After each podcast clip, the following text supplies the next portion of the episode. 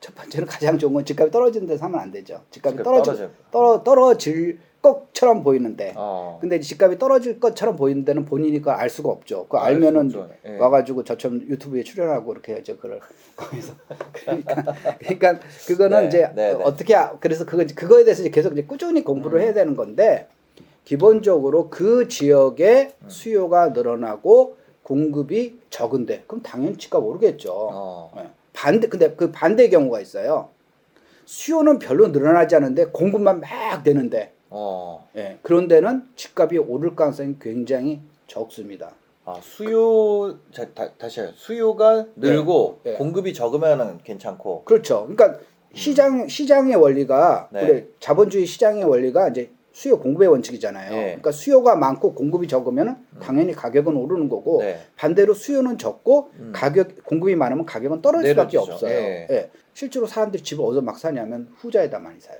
공급은 많고. 공급이 많은데 예. 수요가 공급이 적고. 많은데 뭐가 돼요? 새 아파트를 막 분양하잖아. 예, 예. 분양 막 하고 새 아파트 막 입주하잖아. 그러면 야 나 새 아파트 들어가서 살아야지 그러고 하는 거예요. 옆에서 새 아파트 계속 짓고 있는데 예. 그리고 앞으로도 계속 보다가 빈 땅이 많으니까 계속 질 때. 음. 그런 데는 수요가 쫓아가지 못하기 때문에 예. 어 여기에 이제 좀 집값이 상승하는데 이제 한계가 있고 어느 정도 되면은 이제 집값이 오르지 않는 데죠. 그러니까 아. 그런 데가 어 의외로 사람들이 그런 데 많이 사거든요. 이거 저 사람 당연한 얘기야. 수요가 뭐 수요가 저기 많고 공급이 적은 데 사야지. 그 당연한 얘기지. 오, 당연한 음. 얘기를 왜 안 지키냐고요. 그 음. 얘기를 하는 거예요. 수요가 느는 이유가 이제 몇 가지가 있거든요. 음. 근데 그 중에서 가장 많은 거는 네.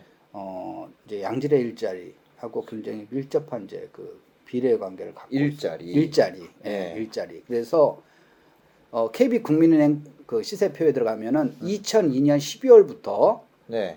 서울을 이제 샘플로 말씀드리는 거예요. 네. 서울의 25개 자치구에 이제 그 시세표가 쫙 나와요. 음. 그러면 이제 지금까지 나오는 게 4월 말까지 데이터가 나왔고요. 네. 이제 촬영하는 기- 날 기준으로 4월 말까지 나왔고 이제 조금만 있으면 다음 주 월요일 날은 음. 5월까지 데이터가 나와요. 그럼 그때부터 시작해가지고 2022년 5월 달까지 네. 어느 자치구가 많이 올랐고 음. 어느 자치구가 적게 올랐음을 알 수가 있죠. 어, 그 시세를 보면 알겠죠. 그렇죠. 예. 거기서 보면 이렇게 from to 어? 예, 그렇게 예. 하게 되면은 이제 어, 어느 구가 뭐 강남구는 몇 퍼센트, 뭐, 음. 뭐 은평구는 몇 퍼센트, 뭐 그다음에 뭐 저기 중랑구는 몇 퍼센트 네, 쭉 네. 나올 거예요. 네, 영동구는 몇 퍼센트 쭉 나올 거예요. 네. 그거 보면은 아 어느 지역이 많이 오르고 어느 지역이 적게 올랐구나라고 할 수가 있어요. 네, 네. 그걸 보면은 그러면 많이 오른 데의 특징은 뭐고 음.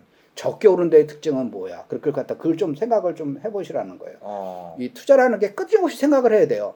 그저 많이 오른데 아 그 많이 오른데 아 그거 투기꾼들 야 그 투기꾼들이 역시 이런 데 많이 음. 사는구만라고 생각하면은 정말 인생이 깝깝한 거예요. 음.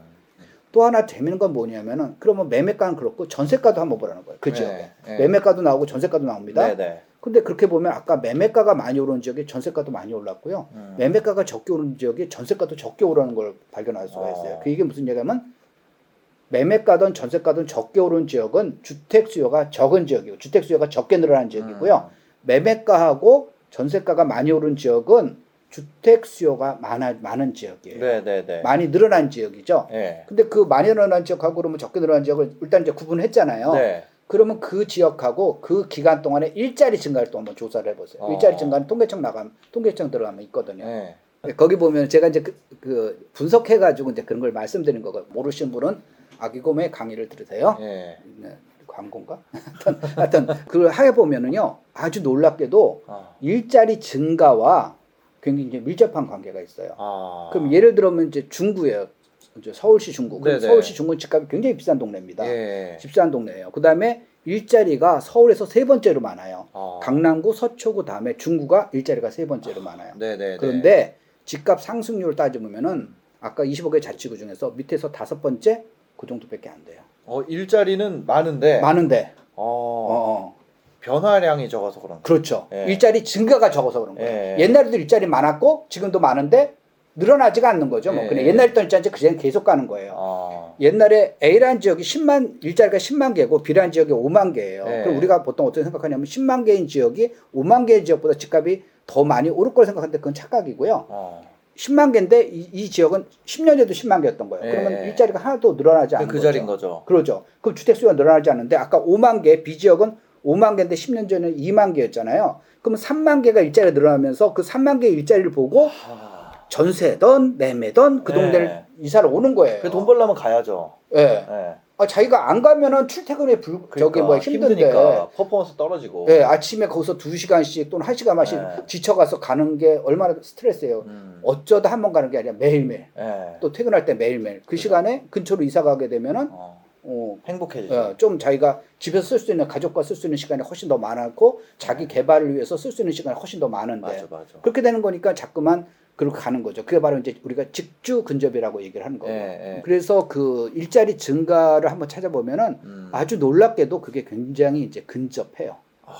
예, 그래서 그런 일자리 어. 증가가 많이 늘어난데 특히 그 중에서 이제 네. 그싼 일자리가 아니라 음. 양질의 일자리. 양질의 아. 일자리라는 거는 음, 종업원 수가 많은 회사, 예. 아 이거 뭐 어, 300인 이상을 이제 우리가 대기업이라고 이제 우리가 정의를 음. 하거든요. 중소기업 기본법에서 이렇게 나와요. 네. 300명 이상 있는 대기업 대기업의 음. 그 일자리가 얼마 많이 늘었느냐. 그게 안 되면 이제 100명 이상 일자리가 얼마 늘었느냐. 이제 이런 음. 거고. 보통 이제 5인 미만 그러니까 4인 4인 이하 일자리 늘어난 거는 크게 영향을 끼치지 않아요. 집값에. 아. 그거는 이제 보통 그 근생 시설일 가능성이 높아요. 그러니까 뭐 네. 쉽게 얘기해서 짜장면 가게. 예, 예. 아 우리 집 옆에 짜장면 정말 맛있게 하는 데 있어. 그 그- 그게 들어왔어. 우리 집가 올라야 돼? 어, 이건 아니잖아요. 아니죠, 아니죠. 그렇죠. 뭐 짜장면 뭐 먹고 싶으면 어쩌다 가서 먹는 거지. 뭐 네. 그것 때문에 이사를 간 사람 없잖아요. 그러니까 예, 예. 그런 근생이 늘어났다고 음. 근린생활 시설이 늘어났다고 집값이 오른 건 아니에요. 네. 그런데 그가 그게 아니라 그 동네에 대기업이 뻥 큰데 음. 들어왔어. 네. 정말 그 임금이 한 1억씩 주는 연봉 어. 1억씩 주는 게 빡 들어왔어. 잘 나가는. 네, 회사. 잘 나가는 회사가. 네. 그렇게 되면은 그 회사에 출퇴근한 사람은 그래도 뭐 가까운 데서 거주하고 싶으니까 그래서 그걸 보시면 돼요. 아, 예. 근데 그거는 어 통계청에 들어가도 다 음. 웬만한 사람들 다 분석할 수가 있습니다. 그 일자리의 증가 속도가 많이 나오고 있는데 공급이 네. 없, 없으면 그런데 따봉이죠. 아, 그게 네. 제일 좋네요. 예, 예. 그러니까 공급은 거의 없는데 일자리 증가가 되는데 예. 공급이 없는 데 같은 경우 어떻게 특징은 또 뭐냐면은요 예, 예. 인구가 늘지가 않아요. 아, 그 공급이 지역에- 없으니까 인구가 늘 수가 없구나. 예. 서울이 인구가 늘지 않고 인구가 지속적으로 줄잖아요. 예. 예. 인구가 주는 이유가 뭘까요? 아 서울 사람들은 애를 안 낳고 그러면 경기도는 인구가 또 많이 늘거든요. 예.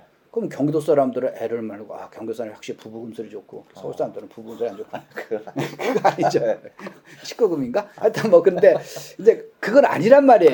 네. 그건 무슨 얘기냐면은 서울에 있는 사람들이 공급이 없으니까 음. 새 아파트를 공급을 못 하니까 나 새 아파트 살고 싶어. 그러니까 새 아파트를 찾아가지고 광교로 가고 동탄으로 가고 미사로 가고 하남 미사로 가고 음. 김포 신도시로 가고 뭐 고향으로 가고 이렇게 그죠, 그죠. 외곽으로 빠져나가는 거예요. 네, 그러니까 네. 경기도 인구는 늘어나는데 음. 양질의 양질의 주택이 계속 공급되니까 네. 경기도는 땅 빈땅이 많아서 네. 공급된 그 인구가 늘어나는데 서울에서 공급이 안 되니까 음. 잠깐만 인구가 줄어드는 거예요. 맞아, 맞아. 그러면 서울의 집값이 인구가 줄어드니까 떨어져야 되는 거 아닙니까? 근데 서울 집값 계속 오르잖아요. 네. 오른 이유가 바로 그거예요. 그래서 어.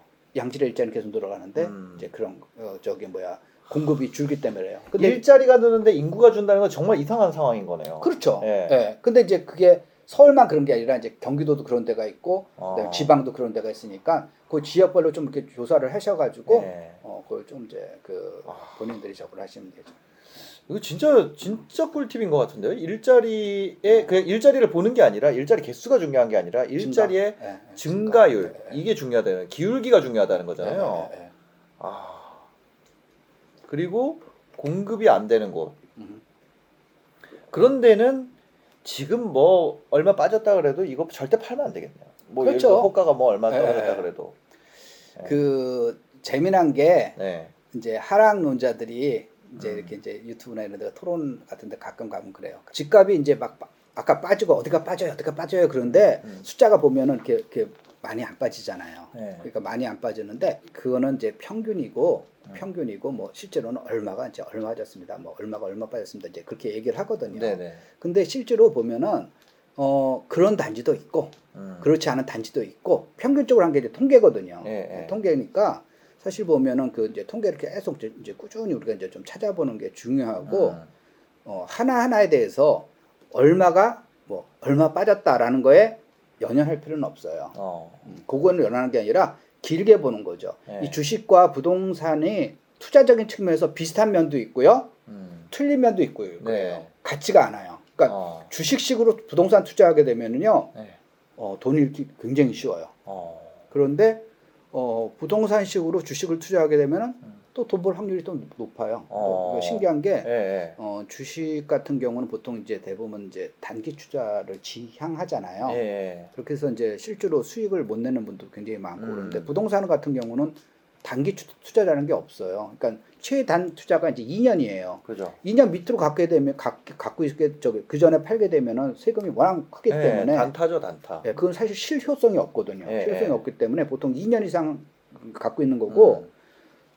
주식 같은 경우는 음, 이 단기 시장이 움직이는 동향, 경제 동향을 포함해서 단기 시장이 어떻게 움직일 것인가에 대해서 뭐 연구를 많이 하면 수익을 거둘 수가 있는데 어. 부동산은 뭐냐면 2년 후의 시장 이걸 갖다가 이제 봐야 되는 거니까 네, 네. 개인이 그걸 맞추기가 굉장히 쉽지가 않아요. 어. 그래서 보통 이제 집을 산 다음에 사람들이 갖고 있죠. 네. 갖고 있습니다. 갖고 있으면서 뭐라 그러냐면 아난 실거주야 음. 이렇게 얘기를 하면서 갖고 있습니다. 집값이 떨어져 그냥 뭐 나는 어차피 살 건데 집값 떨어진다고 나 갑자기 그걸 팔고 뭐 월세로 갈 수는 없잖아요. 그러니까 네. 계속 사는 거예요. 또 애 애들 여기 학교 다니는데 갑자기 뭐 음. 그딴 데 전학할 수 없어 그냥 갖고 있어요. 그러다 보면 또 오르고 음. 떨어지다 오르고 막 이런 식으로 하는 거니까 실제로 부동산 투자해 가지고 수익을 거뒀습니다라는 사람들이 주변에 굉장히 많은데 맞아요. 어 실제로 주식보다는 훨씬 더 많은 네. 이제 그런 상황이죠. 어 괜찮을 것 같아요. 앞으로 봤을 때 지금 현재 일자리가 늘고 있고 네. 공급이 없다면 네. 여기는 뭐 현재 가- 먹을 수밖에 예, 없죠. 예, 예, 예. 저는 주로 실수요자가 많이 들어가는 지역을 하는 게 안전합니다 이렇게 이제 가르치거든요. 어, 네네네. 자, 그게 왜 무슨 차이냐면은 음. 실수요자는 집을 잘 안 팔아요. 어 그렇죠. 예, 자기가 뭐 20년도 가면은 살죠. 예, 예, 예. 자기가 실수요를 하면 어떤 이유에서 들어간 거예요. 예, 거기 예. 직장 때문에 출장 출퇴근 때문에 가든지 애들 학군 때문에 가든지 또는 뭐 부모님이 근처에 살아가지고 육아 문제 육아 도움을 받고자 음, 가든지 맞아. 어떤 이유로 해가지고 거기서 하기 때문에 그분들은 잘 안 팔아요. 음, 음. 근데 투자자라는 건 뭐냐면 수익을 철저하게 수익을 쫓아간 거거든요. 네. 어 이거 투자했는데 그다음에 이제 떨어질 것 같다 그럼 얼른 팔고 나온단 음, 말이에요. 그럼 네. 그런 매물이 확 그, 그런 투자 수요가 많이 들어갈 때는 음. 집값이 쫙 오른 것처럼 보이지만은 네. 나중에 그 매물이 쫙 빠져요. 아, 그러니까 이제 그런 투자 수요가 많이 들어가는데 네. 음, 그럼 투자 수요가 많이 들어가는 데는 어떻게 알아요? 아 통계에 다 나옵니다. 거기서만 그러니까 어. 통계청에서 야 이런 데 사지 마세요라고 하면 절대 안 나오는데 네네. 통계청에서 모든 데이터 어. 모든 데이터를 다 보여주기 때문에 그 네. 데이터를 여러분들이 어떻게 해석할 거냐 그게 다 다는 거예요. 예, 그럼 예. 첫 번째 법인 수요가 많이 들어가는데 법인. 법인 매수. 예, 예. 그 구토교통부 통계 다 나와요. 예. 거기서 보면 어느 다 어느 지역에 법인이 몇 개 샀는 몇개 샀는 아, 다 나와요. 투자 수요죠. 예, 100% 투자 수요죠. 법인은 자기가 들어 살 거 아니니까. 예. 그러니까 그런 거. 두 번째는 뭐냐면은 어느 지역에 이제 그 외지인들이 어느 정도 많이 샀는지. 외지인 매수. 그렇죠. 아니면 그 지역 사람이 많이 샀는지 그 비율이 있어요. 예, 예. 그것도 다 보면은 이제 그, 저 구토교통부에서 발표를 하거든요. 아, 외지인이 많이 사면은 아무래도 투자 수요죠. 투자죠. 예. 예. 물론 이제 그 중에서 외지인이 많이 샀던 거그 중에서 어 내가 회사가 글로 이사 갔어 그래서 나 음. 가는 사람이 또 있겠죠. 네네네. 있지만 그보다는 대부분 외지인이 샀다는 거 투자적인 수요고요. 음, 음. 현지인이 거기 샀다는 거는 이제 실수요일 가능성이 훨씬 뭐 많죠. 아, 그렇죠. 물론 현그그 그 지역에 산 사람 중에 투자적인 수요도 뭐 있을 법적으로 수 있겠죠. 있을 수 예, 있죠. 예, 근데 예. 그 확률은 뭐 10명 중에 한 명도 안 되는 예, 거고 예. 아까 외지인 산 것도 실수요가 된 건 10명 중에 한 명도 어. 아홉 명이죠. 그러니까 확률적으로 외지인이 많이 샀는지 어, 실수요가 많이 샀는지 음. 그걸 이제 봐야 되는 건데 네. 어 이제 그, 그 재미난 게 뭐냐면은 우리나라에서 이제 집값 제일 비싼데 1위부터 이제 10, 14위까지 네. 이렇게 보면은 어 1위가 이제 강남구, 2위가 서초구, 그다음에 3위가 송파구, 이제 용산구 이렇게 가겠죠. 예, 예. 그 이제 14위가 이제 강동구 이렇게까지 음. 나오는데 그래서 14개를 쭉 찾아가지고 아까 그걸 쭉 조사를 해봐요. 네. 조사를 해보게 되면은 어, 우리가 이제 강남구 그러면은 아, 그 투기꾼들이 많으니까 외지인들이 많이 샀을 것 같잖아요. 예, 예. 근데 역사적으로 보면 2006년부터 2006년부터 2021년 작년 음. 말까지 12월까지 네. 딱 보면은 이제 강남구는 한 중간 정도인데 어. 어, 재미난 건 뭐냐면 2021년 한 네. 해만 딱 놓고 보면은 예. 14개 지역에서 가장 그 그러니까 현지 주민이 많이 산 지역은 14개 지역에서 이제 분당이고요. 1위가 어. 분당이고 아까 그 14개 지역 중에서 경기도에서 분당하고 과천이 들어가고 나머지 12개는 다 서울이에요. 네, 네, 네. 근데 1위가 분당이고 음. 2위가 강남구예요. 어. 원래는 역사적으로 보면은 2000 외지인 2000부터 많았었는데 많았었는데 작년에는 강남구 같은 거 실수요가 많은 거예요. 아 갈아타기인가 보다. 그것도 있지만은 네. 뭐가 뭐겠어요. 외지인이 못 사게 벌 만들잖아요. 토지 아, 거래 허가고요. 예. 대치동, 삼성동, 청담동은 투기꾼이 하나도 없어요. 어 그렇겠네. 예. 어, 아니 거기서 전세 놓고 사는 거다 법적으로 금지해 버렸는데. 걸러놨으니까. 예, 거기서 자기가 실 6개월 내에 실거주 할 사람만 거래할 수 있게 만드는 거니까 네. 작년 그렇게 된 거니까 물론 강남구가 다 토지 거래 허가구에 묶인 건 아니에요. 네네. 그런데 그 중에서 그 중요한 세 개구하고 딱 네. 묶여 있는 거니까 그 비율이 현지 그 현지인이 산 비율이 확 올라가면서 음. 아까 14개 지역 중에서 아. 2등인 거예요. 아, 그러니까 그런 지역은 최근에는 투기적인 수요가 네. 정부에서 의도하는 대로 투기적인 수요가 많이 안 들어가는 거죠. 그래서 서, 이제 서초구는 좀 떨어지겠네. 어, 뭐한 중간 정도. 네. 예. 그리고 의외로 이제 외지인이 많이 사는 데는 어. 이제 서울에서는 중구하고 용산구. 용산구. 용산구 얘기 많이 하더라고요. 예, 용산구는 이제 그 과거도 그렇고 지금도 그렇고 네. 현지인들은 잘 선호를 안 하는데 예. 외지인 사람들 특히 어. 집안 분들이 선호하는 그러니까. 투자처거든요. 하여튼 외지인 투자 비율은 용산이 높다. 예, 예. 어, 그래서 재밌네요. 그런 것들 예. 좀 먼저 보시면 되겠고요. 예. 어, 그래서 여러 가지 이제 지수를 음. 우리가 주식 같은 경우도 보면 하나의 지수가고 회사를 평가할 수가 없잖아요. 네네. 뭐 PER이 높다고 뭐 어, PER이 낮다고 무조건 좋은 회사도 아니고 뭐 음. PBR이 뭐 낮다고 좋은 것도 아니고 뭐또 여러 가지 지수를 갖다 이제 여러 가지 지수를 보고 복합적으로 그걸 이제 판단하는 것 같이 부동산도 여러 가지 지수가 있거든요. 네네. 그래서 우리가 어 이렇게 코끼리 보면은 이제 다리도 음. 만지고 꼬리도 만지고 뭐 귀도 만지고 그래서 우리가 전체적으로 비슷한 그림을 그리는 것처럼 네네. 이제 이런 지수들을 보면서 이 지수들이 무슨 의미를 하는 거고 음. 그다음에 그게 나하고 어떤 영향이 있는가를 갖다가 네. 지속적으로 좀 더 연구를 하시고 고민을 하셔야 돼요. 아, 알겠습니다. 나이가 많아가지고 이제 음. 그 사시려는 분들이 가끔 있어요. 네네. 이제 그분들이 이제 아까 얘기한 대로 차라리 그때 집을 샀을 거 이제 요거에 이제 음. 해당하는 경우도 있고요. 네. 또 하나의 특징은 뭐냐면은 집을 잘 갖고 있다가 어. 2017년에 팔거나 2018년에 파는 거죠. 어. 맞아요. 그때 하락하는 줄 알았어요. 예. 예. 거기서 예. 보면 그때 당시에 정부에서 뭐 강력히 예. 이제 큰 이제 내년 4월까지 시, 간을줄 테니까 예. 점잖게 말씀했잖아요. 내년 4월까지 팔 테니까 좋은 말 할 때 파쇼. 예, 안 그러면 이제- 떨어질 거다. 안, 안 그러면 당신 폐가 망신할 거예요. 네. 뭐 이런 식으로 막 거의 뭐 좋은 말로 이제 사람들한테 네네. 이제 협박을 하셨잖아요. 네. 그러니까 그 그때 파셨던 분들 꽤 있어요. 진짜로 파셨던 어. 분들. 그러니까 그때 팔고 나가지고 2020년, 2021년 폭등량을 보고 나가지고 굉장히 막 쇼크를 받으신 거죠. 네. 그래가지고 음 그래서 지금이라도 그러다가 아까 이제 전세금 올려줘 그렇게 되는 거니까 이제 그 음. 자극을 받아가지고 네. 어, 최근에는 그런 분들이 진짜 많아요. 그러니까 어. 전세금 올려줘. 전세금 집주인이 4억을 올려달라고 그럽니다. 네. 이걸 어떻게 할까요? 그러면서 지금이라도 사야 될까요? 그런 분들이 이제 예. 이제 지금 점점 많아지고 있거든요. 네. 그러니까 그런 분들 보면은 이제 음.